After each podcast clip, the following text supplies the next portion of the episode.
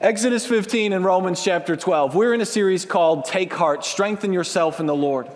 And we're talking about how do we find strength in this life? How do we deal with difficult situations or circumstances? And we've been looking at First Samuel chapter thirty and looking at the life of David, which was probably one of the worst days in David's entire life in First Samuel chapter thirty.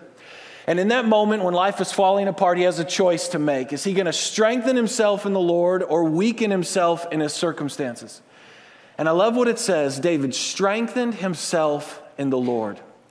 You see, to take heart or to find strength in the Lord is a choice you have to make.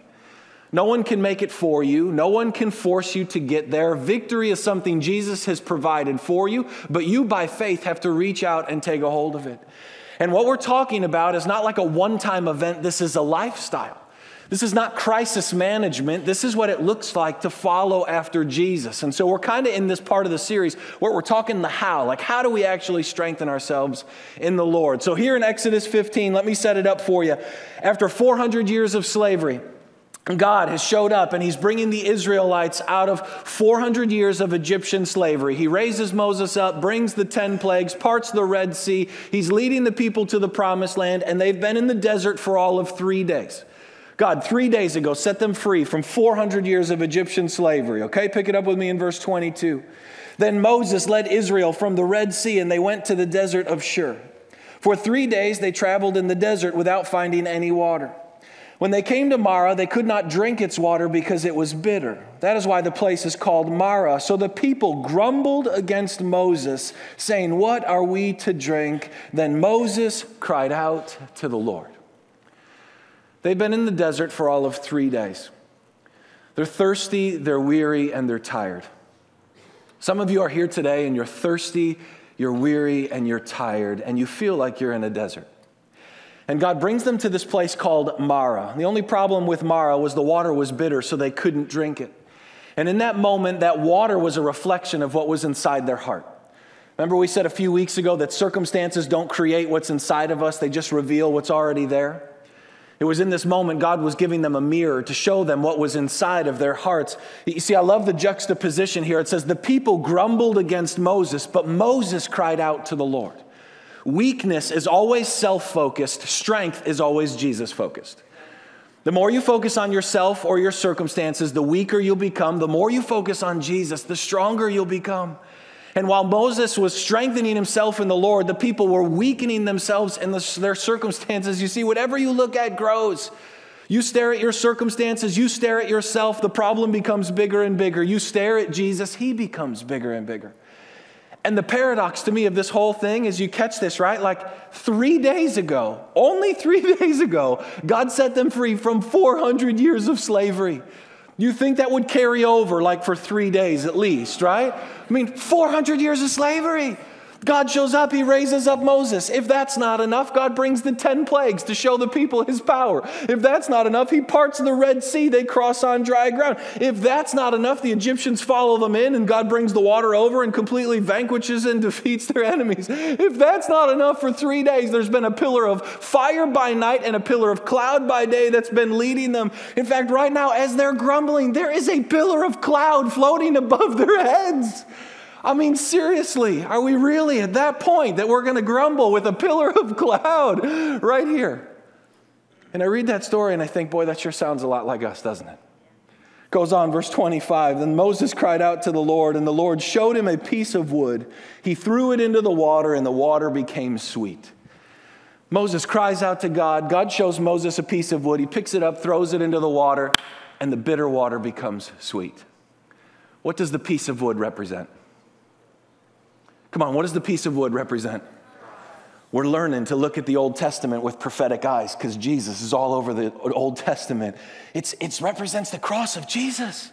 Moses cries out to the Lord. He shows him a piece of wood representing the cross of Jesus. He throws it into the water. The bitter water becomes sweet. Why? Because Jesus makes bitter things sweet. Jesus always makes bitter things sweet.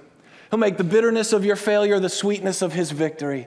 He makes your bitter sin the sweetness of his righteousness. He turns your mourning into dancing. He turns your weakness into his strength. Whenever you cry out to God, he will always show you the cross because it's at the cross where bitter things become sweet. Remember, it's at the cross where Jesus got what you deserved so you could get what he deserved. It was where he became sin on your behalf, where you were set free, where the wrath of God was satisfied and the love of God was poured out. It's at the cross where we take heart and find strength in the Lord. And the moment you lose your wonder of salvation, you will always be overwhelmed by the circumstances of this life. The moment you lose wonder of your salvation, you will be overwhelmed by the circumstances in this life. That's the Israelites. I mean, three days ago, God set them free from four hundred years of slavery, just like you and I, getting saved in Jesus. And they've already lost the wonder of that salvation. That's why they're overwhelmed with their circumstances. And if you read the rest of the story of the Israelites, they were overwhelmed and weak at all times with every situation that came into their life because they lost the wonder of salvation. In fact, I could say it to you like this. If you're underwhelmed with the cross, you'll always be overwhelmed with life. If you're underwhelmed with the cross of Jesus Christ, I promise you, you'll be overwhelmed with this life. I mean, think about it. It was at the cross he resurrected your life. Don't you think he can resurrect that circumstance? I mean, Romans eight thirty-two, he who did not spare his own son, will he not then in him give us all things? It was at the cross. That's why he will show you the cross where he gave you Jesus, his best gift. And if he gave you that, will he not then take care of everything else?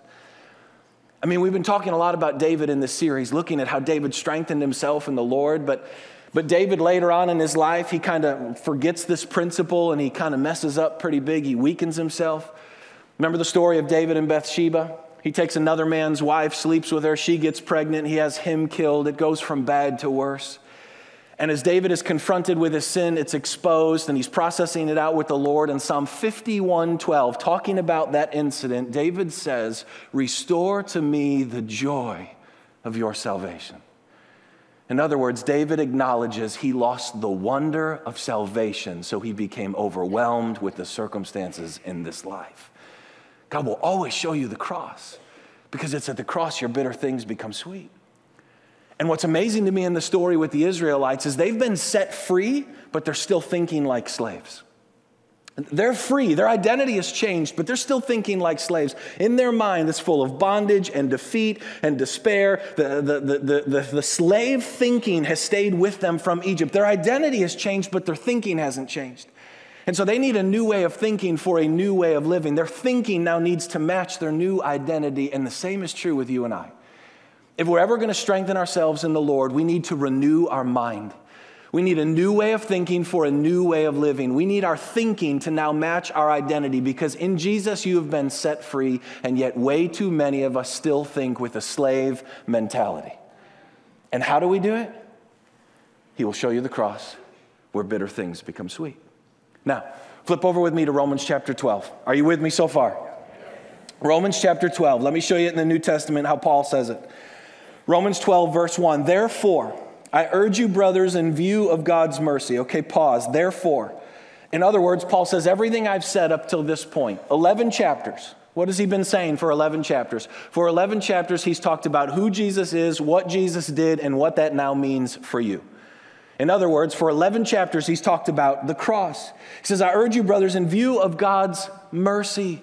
In other words, Paul says, look to the cross where bitter thoughts become sweet.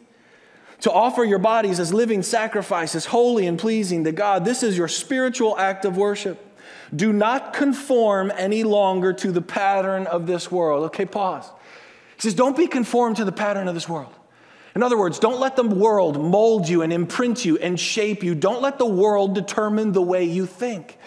In fact, if you think about the world for a moment, when a circumstance or a hard situation comes into their life, how do they respond? How, how do they start thinking?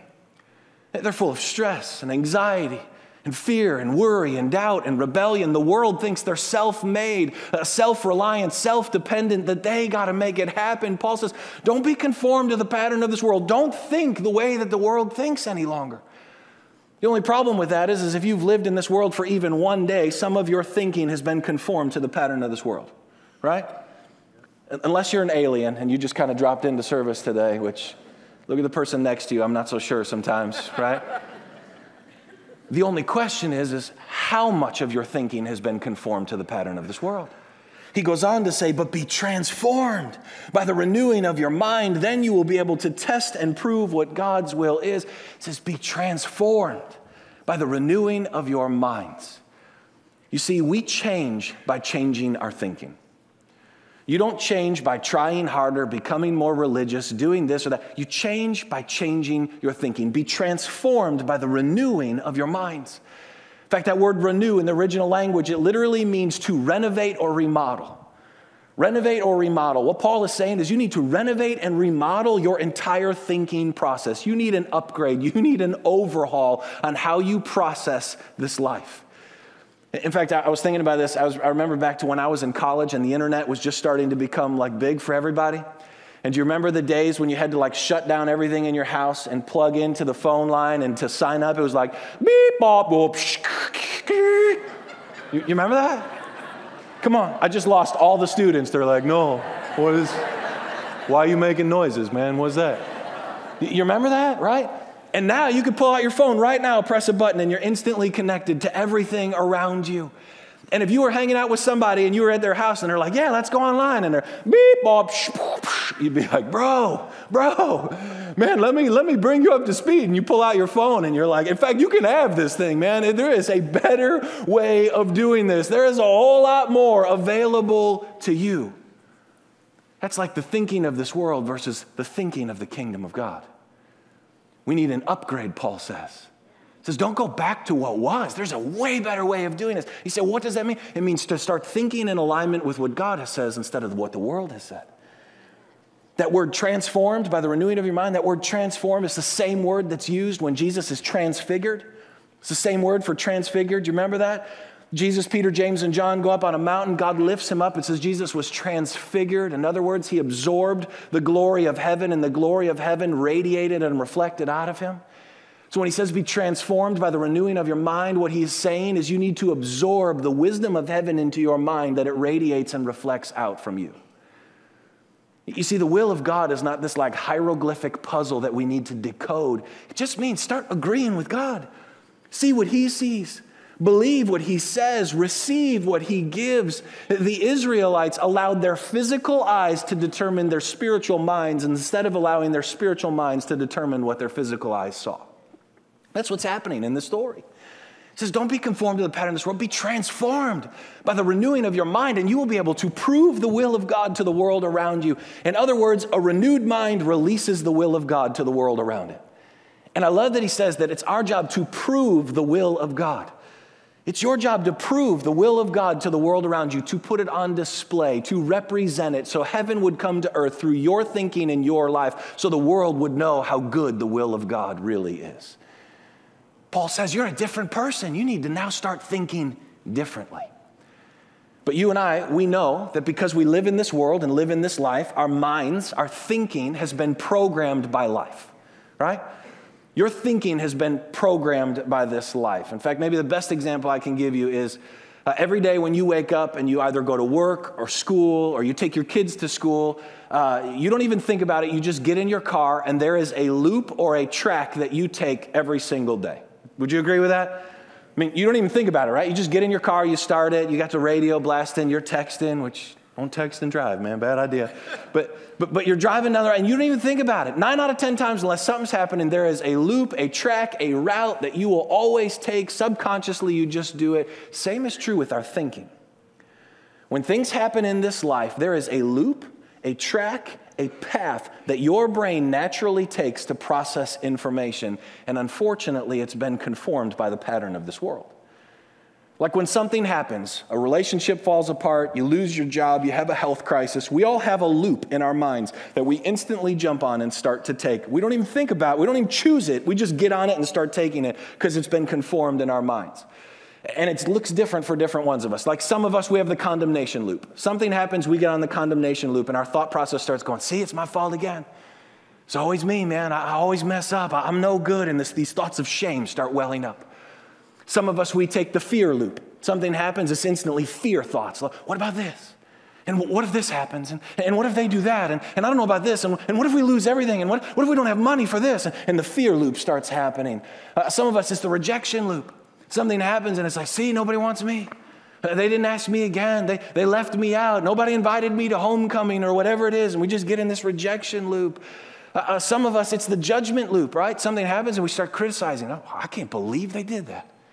Can you believe they acted like that? And, and you start criticizing and condemning everybody. There's these loops that we take that have been programmed into our minds by this life, and we don't even choose it. We just get on it, and it starts going, and it's a spiral down.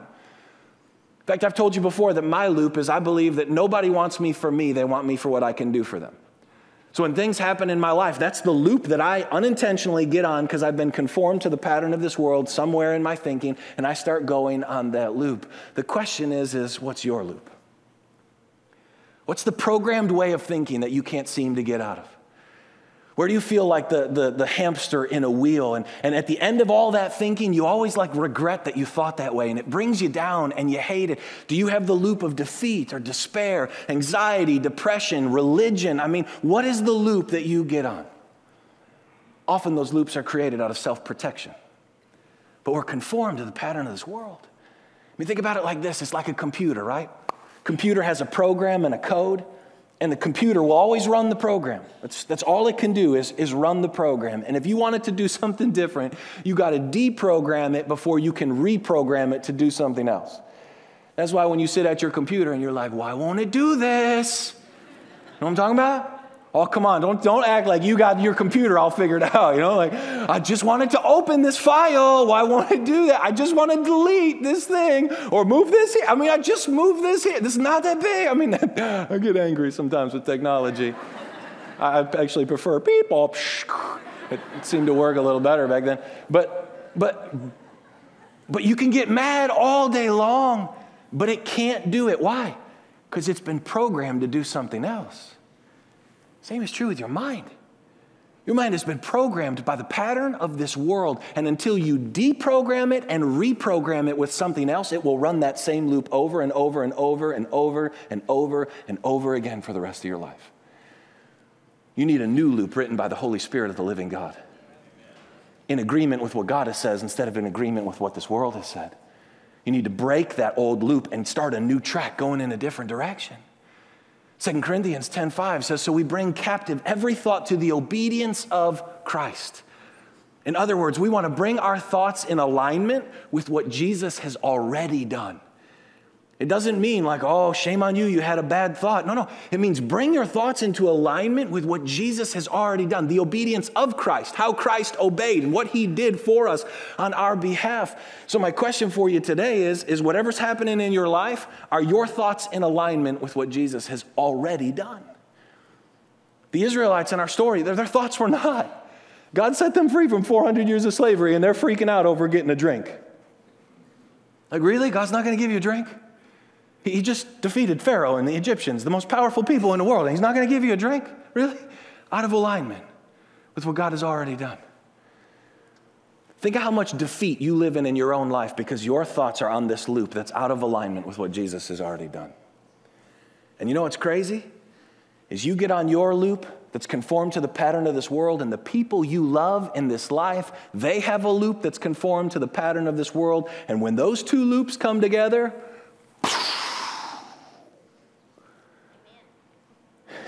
right, Carol? It's not that you're not trying in the relationship. It's not that you don't want it to work. It's that you both have conformed patterns to this world, of thinking to the, to the pattern of this world. And those loops come together, and it's like a train wreck. You crash, you implode, because you're both thinking out of alignment with the kingdom of God, and it brings chaos and destruction in our relationships. I mean, Romans five nineteen, let me explain it to you like this. It says, through the uh, disobedience of one man, many were made sinners. So through the disobedience of one man, Adam, many were made sinners, an identity statement. But through the obedience of one man, Jesus, many were made righteous, okay? Through the disobedience of one man, Adam, many were made sinners. So we all start in this prison of sin. It's our identity. It's who we are. We didn't choose it. It chose us because of what Adam did. You, it's not because you sin that you're a sinner. It's because you're a sinner that you sin. Does that make sense? It's not because you sin that you're a sinner. It's because you're a sinner that you sin in your former way of life. I mean, it's a prison. It's all you can do. It's all you know. And by ourselves, there's no way, there's no way out of this. But through the obedience of one man, Jesus, many were made righteous. Because of what Jesus did on our behalf, he became sin that we could become his righteousness. And we've now been brought over here and we have a new identity and we're in this prison of righteousness. There's nothing a sinner can do to become righteous and nothing a righteous person can do to become a sinner. It's through faith in Jesus that we come over here, and this is now our new identity following him. Our problem is, is our identity has changed, but our thinking has not. Our identity has changed, but we still think over here. Why? Because this is what we grew up with. This is all we know. We've been conformed to the pattern of this world. We believe that we're a sinner in some way, shape, or form. So we still think over here, even though that's who we knew are, just like the Israelites. And the reality is, is if you're here and you still believe you're a sinner, you think like a sinner, you think you are a sinner, then you will always sin by faith. You'll sin by faith because that's who you believe you are. But if you now believe that I'm the righteousness of God in Christ Jesus, then you'll live righteously by faith.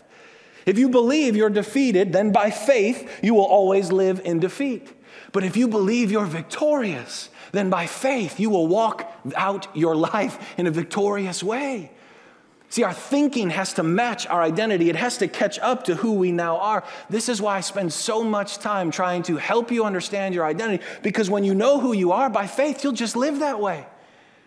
Some of us, we're still sitting here, and I can even sense, because what just messes us up, where we're like, wait a second, I've been told my whole life that I'm a sinner, and I just kind of need to hang my head and just barely make it. Just, if I can just, okay, thank you, Jesus, that's enough for today. Biblically speaking, if you're a follower of Jesus, you can't even call yourself a sinner anymore. To do that would be to dishonor the cross. Because what has more power, Adam's failure or Jesus' victory? Well, then why do we live over here and by faith believe we're sinners, so then we sin by faith? I'm just saved by grace, man, just a sinner making it through life. No, you're not. Come on. Come on, I've been trying so hard this year to get you to get this. You are the righteousness of God in Christ Jesus, and when you believe that, by faith you will live righteously. Who you are determines what you do. A better way of saying it is who you believe you are determines what you do. That's why Proverbs twenty-three seven says, as a man thinks in his heart, so is he. Whoever you believe you are, by faith you will live that way. You believe you're victorious, you will by faith walk in victory. You believe you're defeated, by faith you will walk in defeat. In fact, let me, let me ask you this. What was the main message that Jesus came to preach? Did you ever think about it? Like, if you had to sum up one big idea, what was the message that Jesus came to preach? One message, Matthew four seventeen. Repent, for the kingdom of heaven is at hand. It's Jesus' main message. Now, we hear that through being conformed to the pattern of this world. So we hear the word repent, and we bring all our church baggage into it, and we think it means feel really bad, and, and woe is me, and come to the altar call, and, and try harder, and do better. And then we think kingdom of heaven is at hand. Well, we think Jesus came to say, feel really bad. You're lucky I showed up. And God now has a good plan for your life. Or here's a ticket to heaven. Or you can become a good person. Okay, that's, that's not what I meant. Repent, for the kingdom of heaven is at hand. Repent. That word literally means in the original language to change your mindset. That's what repent means. Change your thinking. Change your mindset. So Jesus shows up, he says, repent. Hey guys, change your mind. Don't be conformed to the thinking of this world anymore, because your identity is about to change. Be transformed by the renewing of your mind. Repent, change your thinking, for the kingdom of heaven is at hand. In other words, a higher reality, a superior kingdom has come, where bitter things become sweet. The rule and reign of God has showed up. Heaven has come to this earth. Repent, change your thinking, for the kingdom of God has arrived. Bring your thinking into alignment with who you now are in the kingdom. That was his message. Change your mind. A new reality has come. Israelites, you've been set free. Start thinking like free people. Valley Creek Church, you've been set free. Start thinking like free people, he says. In alignment with the kingdom. See, we allow the experiences of this life to determine what we believe about God, instead of allowing who God is to determine what we believe about this life. I mean, you know what I love about David? Is David thought like a king long before he was a king. He thought like a king years before he was a king. God anointed him, said, you're going to be the next king of Israel. It's over ten years before that becomes reality. But he thought like a king. Long before First Samuel thirty, he had royal thinking. You can read it in his life. Twice he has the opportunity to kill Saul. Both times he won't do it. Why? Because he thought with honor. He said, far be it from me to raise my hand against the Lord's anointed. In other words, that's a king's way of thinking, not a follower's way of thinking. David was always generous. He'd win plunder and treasure and victories, and he'd always give it away to everyone around him. Why? Because that's a king's way of thinking, a spirit of generosity. Uh, David always expected victory wherever he went. That's how a king thinks, not how a subject thinks. Uh, David knew that his role was to empower and raise up other people. That's a king way of thinking. David had a kingly mindset even when the circumstances weren't very kingly. And I think we need a royal mindset change. Jesus says, you are now part of the kingdom of God as a follower of Jesus, and the king is your father. You're part of the royal family. You need to stop thinking like the kingdom of darkness. Start thinking like a royal family, even when your circumstances don't feel very royal. In fact, maybe the best example I can give you is the story of David and Goliath. Remember this story? Love, love this story. This is one of the ones that like we love to teach kids in church because it's just like it's a great story. The Israelites and the Philistines line up for battle. And the Philistines have this guy called Goliath. He's a nine-foot-tall giant. And for forty days, Goliath would walk out on front lines, and he'd look at the Israelites, and he'd taunt them. He'd say, hey, one of you come over here. One-on-one, let's fight. And whoever wins, the other nation will serve and become subjects to the winning nation. For forty days, Goliath, this giant, comes out and taunts the people of God. And for forty days, the people of God, it literally says they quake, fear, and tremble and hide in their tents every time Goliath arises. Now, behind the scenes over here, David is a shepherd boy. Remember, he's, he's just a kid. And one day his dad says to David, David, I need you to take these supplies to your brothers who are in the battle lines on the front line. Go, go and serve them. Go and give them some fresh supplies. So David says, okay, and he takes the stuff to come and serve his brothers. And let me press pause right there. The fastest way to your destiny is through serving other people. We think the fastest way to our destiny is to self-promote or get other people to serve us. Fastest way to your destiny in the kingdom of God is to serve other people. David came to serve his brothers, and in serving his brothers, he found his destiny, okay? So he comes and he serves his brothers, takes care of it, and he says, guys, what's going on? And everybody starts talking about Goliath. Oh, Goliath, Goliath, Goliath, Goliath. You'd read the story. Goliath, Goliath. That's all they say. Goliath, this nine-foot-tall giant, Goliath. And David, he's just kind of sitting there and he listens to all of it. And what's fascinating to me is when you read the story, David never once refers to him as Goliath. He refers to him as an uncircumcised Philistine. Okay? Just stay with me. Never once does he call him Goliath. He calls him an uncircumcised Philistine. What does that mean? It means David referred to him as a defeated, powerless enemy of God. Yeah. An uncircumcised Philistine, which means you're not part of the covenant people. You're an enemy against my God, which means you're already defeated and powerless, enemy of my God. He refuses to call him Goliath, which means he refuses to come into agreement with him. He refuses to acknowledge him as a giant. He refuses to validate his identity. He refuses to allow his physical eyes to determine what he thinks. Instead, he allows what he thinks determines what his physical eyes see. He doesn't see the way the world sees. He sees what God sees. The Philistines saw Goliath as their victor, as their strong champion, their strength. Saul and the Israelites saw Goliath as an undefeated uh, or an undefeatable giant. David saw him as an uncircumcised Philistine, a defeated, powerless enemy of God. And so David says, I'll fight him. What are y'all hiding in your tents for, man? Like, just go kill the guy. He's already defeated. Oh, you go then, David. And he says, okay, I will. And he walks out, and Goliath taunts him. And David looks at Goliath and he says, you come at me with a sword and a spear, but I come at you with the Lord my God. The battle belongs to the Lord. And he picks up a little stone, boom, takes down Goliath. You want to slay giants? Stop calling them giants. You want to slay a giant in your life? Stop coming into agreement with it.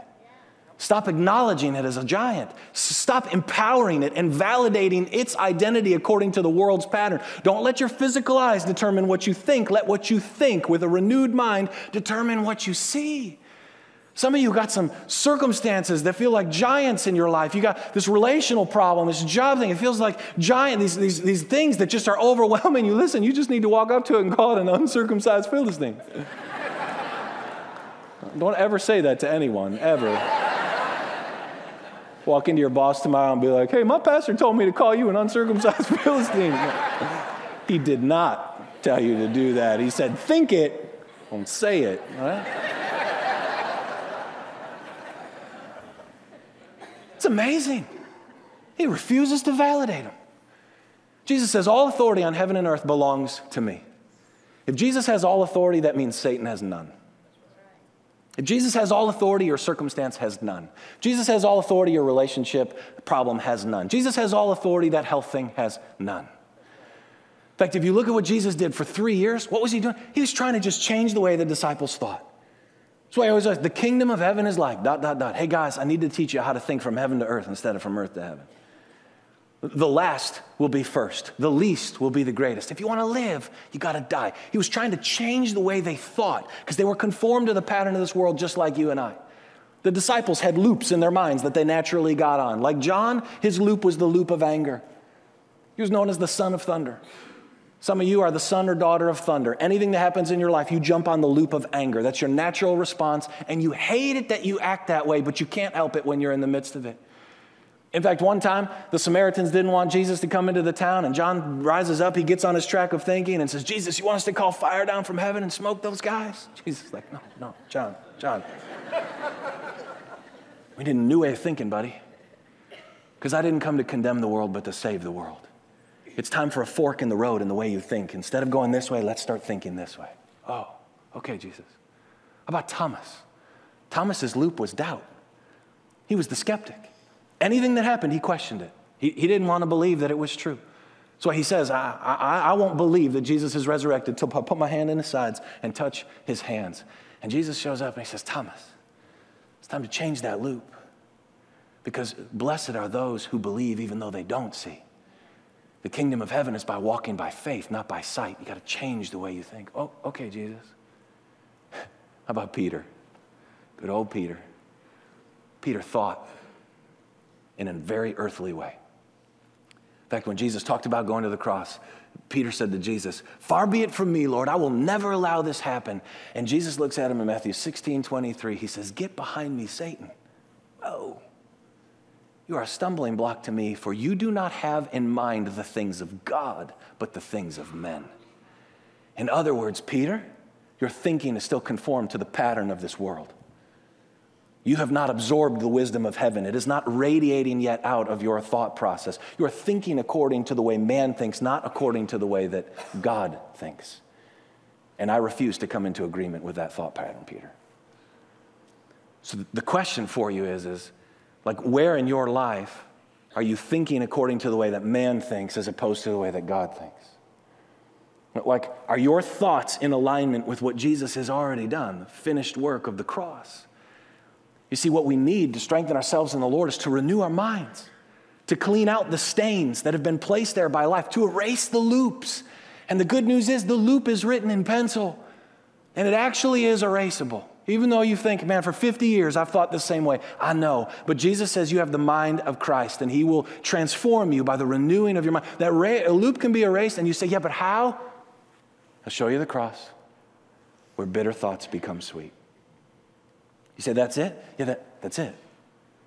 He'll show you the cross where bitter thoughts become sweet, where you understand that my identity was moved over to here, and now all I need to do is start believing that this is who I really am, and then I will start living and thinking according to who I now am. And I know some of you are like, yeah, but how do I look to the cross? Like, what does that mean? Well, for those of you super, super practical people, here's just as simple as this. You need to engage the Scriptures. Say, how do I do it? Engage the Scriptures. That book is the manual for a renewed mind. It's the manual for, for a new way of thinking. Say the computer has to be deprogrammed and then reprogrammed. Our problem is that sometimes we try to deprogram without reprogramming. You got to get rid of the ungodly beliefs, but you got to replace them with godly beliefs. Where is that going to come from? Engaging the Scriptures on your own. Then you need to hear the Word of God taught by you, uh, uh, taught over you by faith. That's why you're at church. Not just like to win points with God. You already got all the points you need with God because of Jesus. You're here because as the Word of God is taught over you by faith, that's just what I'm doing right now. Faith comes by hearing, hearing by the Word of God. Literally right now as you're hearing the word of God, and we just did that Goliath story, it's washing something out of your mind and the opportunity for a new loop to be written. You've got to hear the word of God taught over you by faith. Third thing is I would say to you is you need to change the atmosphere of your life with worship music. You need to fill the atmospheres of your life with worship music. I mean, we need to start listening to the anthems of heaven instead of the anthems of this world. It's the anthems of this world that probably program our mind, media, and music more than anything else. I mean, come on, you really need the anthems of this world talking about booties and money all the time washing over you? Yeah. I said booties in church, I did. It's okay.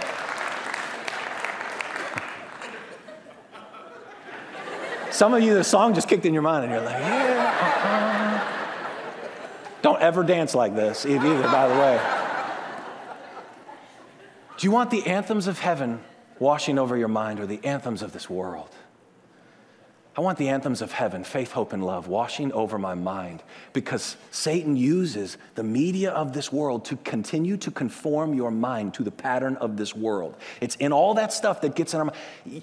You would be shocked if you just stopped and started actually listening to the lyrics of the songs that you sing and you're like, man, would I, I would never want anyone to say that to me. I would never want to behave that way, and I would never want my kids to think like that. And yet we sing it without even thinking about it. Why? Because it's a loop in our brain that just keeps getting reinforced as we sing it. And so if you're here and you say, well, I don't know worship music, I don't have it. Soon as service is over, go to the resource center right out here. You can have a worship C D for free, our Beyond C D that our guys wrote, our songs. Just have it. Just say, John said we could have it. Just play it. Play it in your house, in your car, where you go, because it will start washing over your mind the anthems of heaven. It will change something inside of you. And the last thing is this, you got to talk about it with other people. You actually got to engage other people with the loops in your mind. Confess your sins to each other that you may be healed. There's something about just talking to it with other people, saying, here's the way I think, and I know it's wrong, and it takes me down this dark place, and I need freedom. That's why God gives us other people. Some of you, you're mortified that I like just very easily shared and said, hey, yeah, one of my loops is I believe that people don't want me for me. They want me for what I can do for them. Man, do you understand how freeing it is for me to just declare it? Because what I do is I bring it out of the darkness into the light, and it loses power over my life. You should never be afraid or ashamed to share the things you struggle with, because Satan wins when you keep it in the dark. The moment it comes into the light, power just, it just evaporates from the thing. And the loop starts changing. You need people in your life that love you to say, bro, I think you're thinking a loop that's going in the wrong direction. I want to challenge your thought process because this is who God is and this is what the kingdom of heaven is like. Let's change that thinking and start going this way. You got to renew your mind. See, we want strength in ourselves in the Lord to be crisis management. I have a bad day. What do I do right now for this thirty seconds for everything to change? That's not how it works. It's a process. Repent. For the kingdom of heaven is at hand. Change your thinking because the rule and reign of God has just showed up in your life.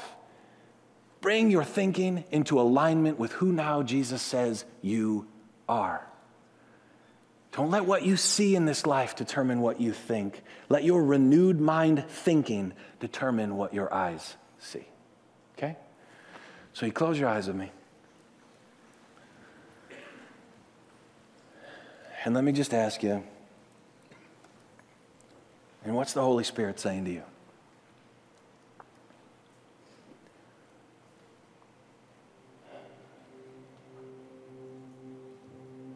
What's he whispering in this moment?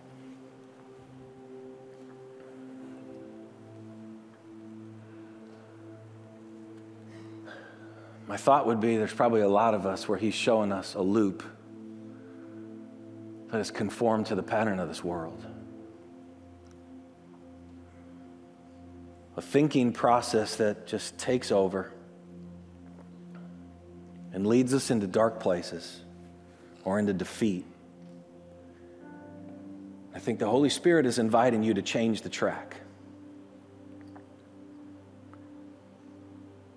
He's inviting you to write a new loop that's in alignment with the finished work of Jesus.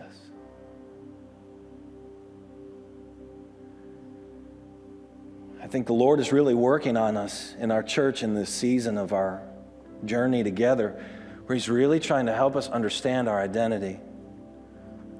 Because if you are sitting here right now and you still would label yourself a sinner as a follower of Jesus, then you will just continue to sin by faith. Remember, all we have to do is believe on the Lord Jesus and you shall be saved. Confess with your mouth that Jesus is Lord. Believe in your heart God raised him from the dead. And your identity changes. You leave the prison of sin and you come to a, a prison of righteousness that you can never get out of no matter how hard you try. You are now righteous in Christ Jesus. In fact, if you keep labeling yourself a sinner, it's dishonoring to the finished work of Jesus. And so right now what we need to do is say, I'm going to bring my thinking in alignment with who I now am. Be transformed by the renewing of your minds. Maybe in your own way right now, you can just see the, the, the, or just invite the Holy Spirit to have your mind absorb the wisdom of heaven, that it would radiate out and reflect out from who you are, that you would start thinking in alignment with who he is and what he has done. Holy Spirit, come, erase our old loops and give us new loops that show us who you are, and by faith lead us into the kingdom of heaven. Thank you, Lord, that you renew our minds, that we have the mind of Christ, the Bible says. May that be activated in our thinking today. In fact, Holy Spirit, I just pray that you would activate the mind of Christ in every person in this room, that we would start thinking the way that Jesus thinks, according to the kingdom of heaven instead of the kingdom of this world. Thank you, Lord, for who you are and what you're doing in this place. We worship you today as we take heart and strengthen ourselves in you, where bitter things become sweet.